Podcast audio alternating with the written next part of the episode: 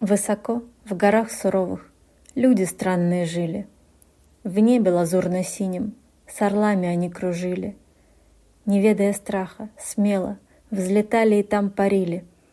Солнцу и свету с восторгом молитвы свои дарили. Прослышал герцог сердитый про племя под облаками.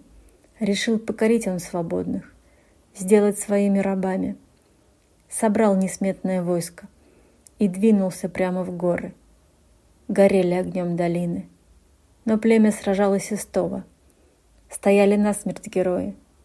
Когда же в бою они пали, на смену им женщины вышли, и дети со стариками. Кровь под ногами хлюпала, тела лежали холодные. Смерть обнимала крыльями. Не стали рабами свободные. Солнце лучом на прощание — мягко волосых касалась. В долине-то нет больше смеха, лишь пепелище осталось.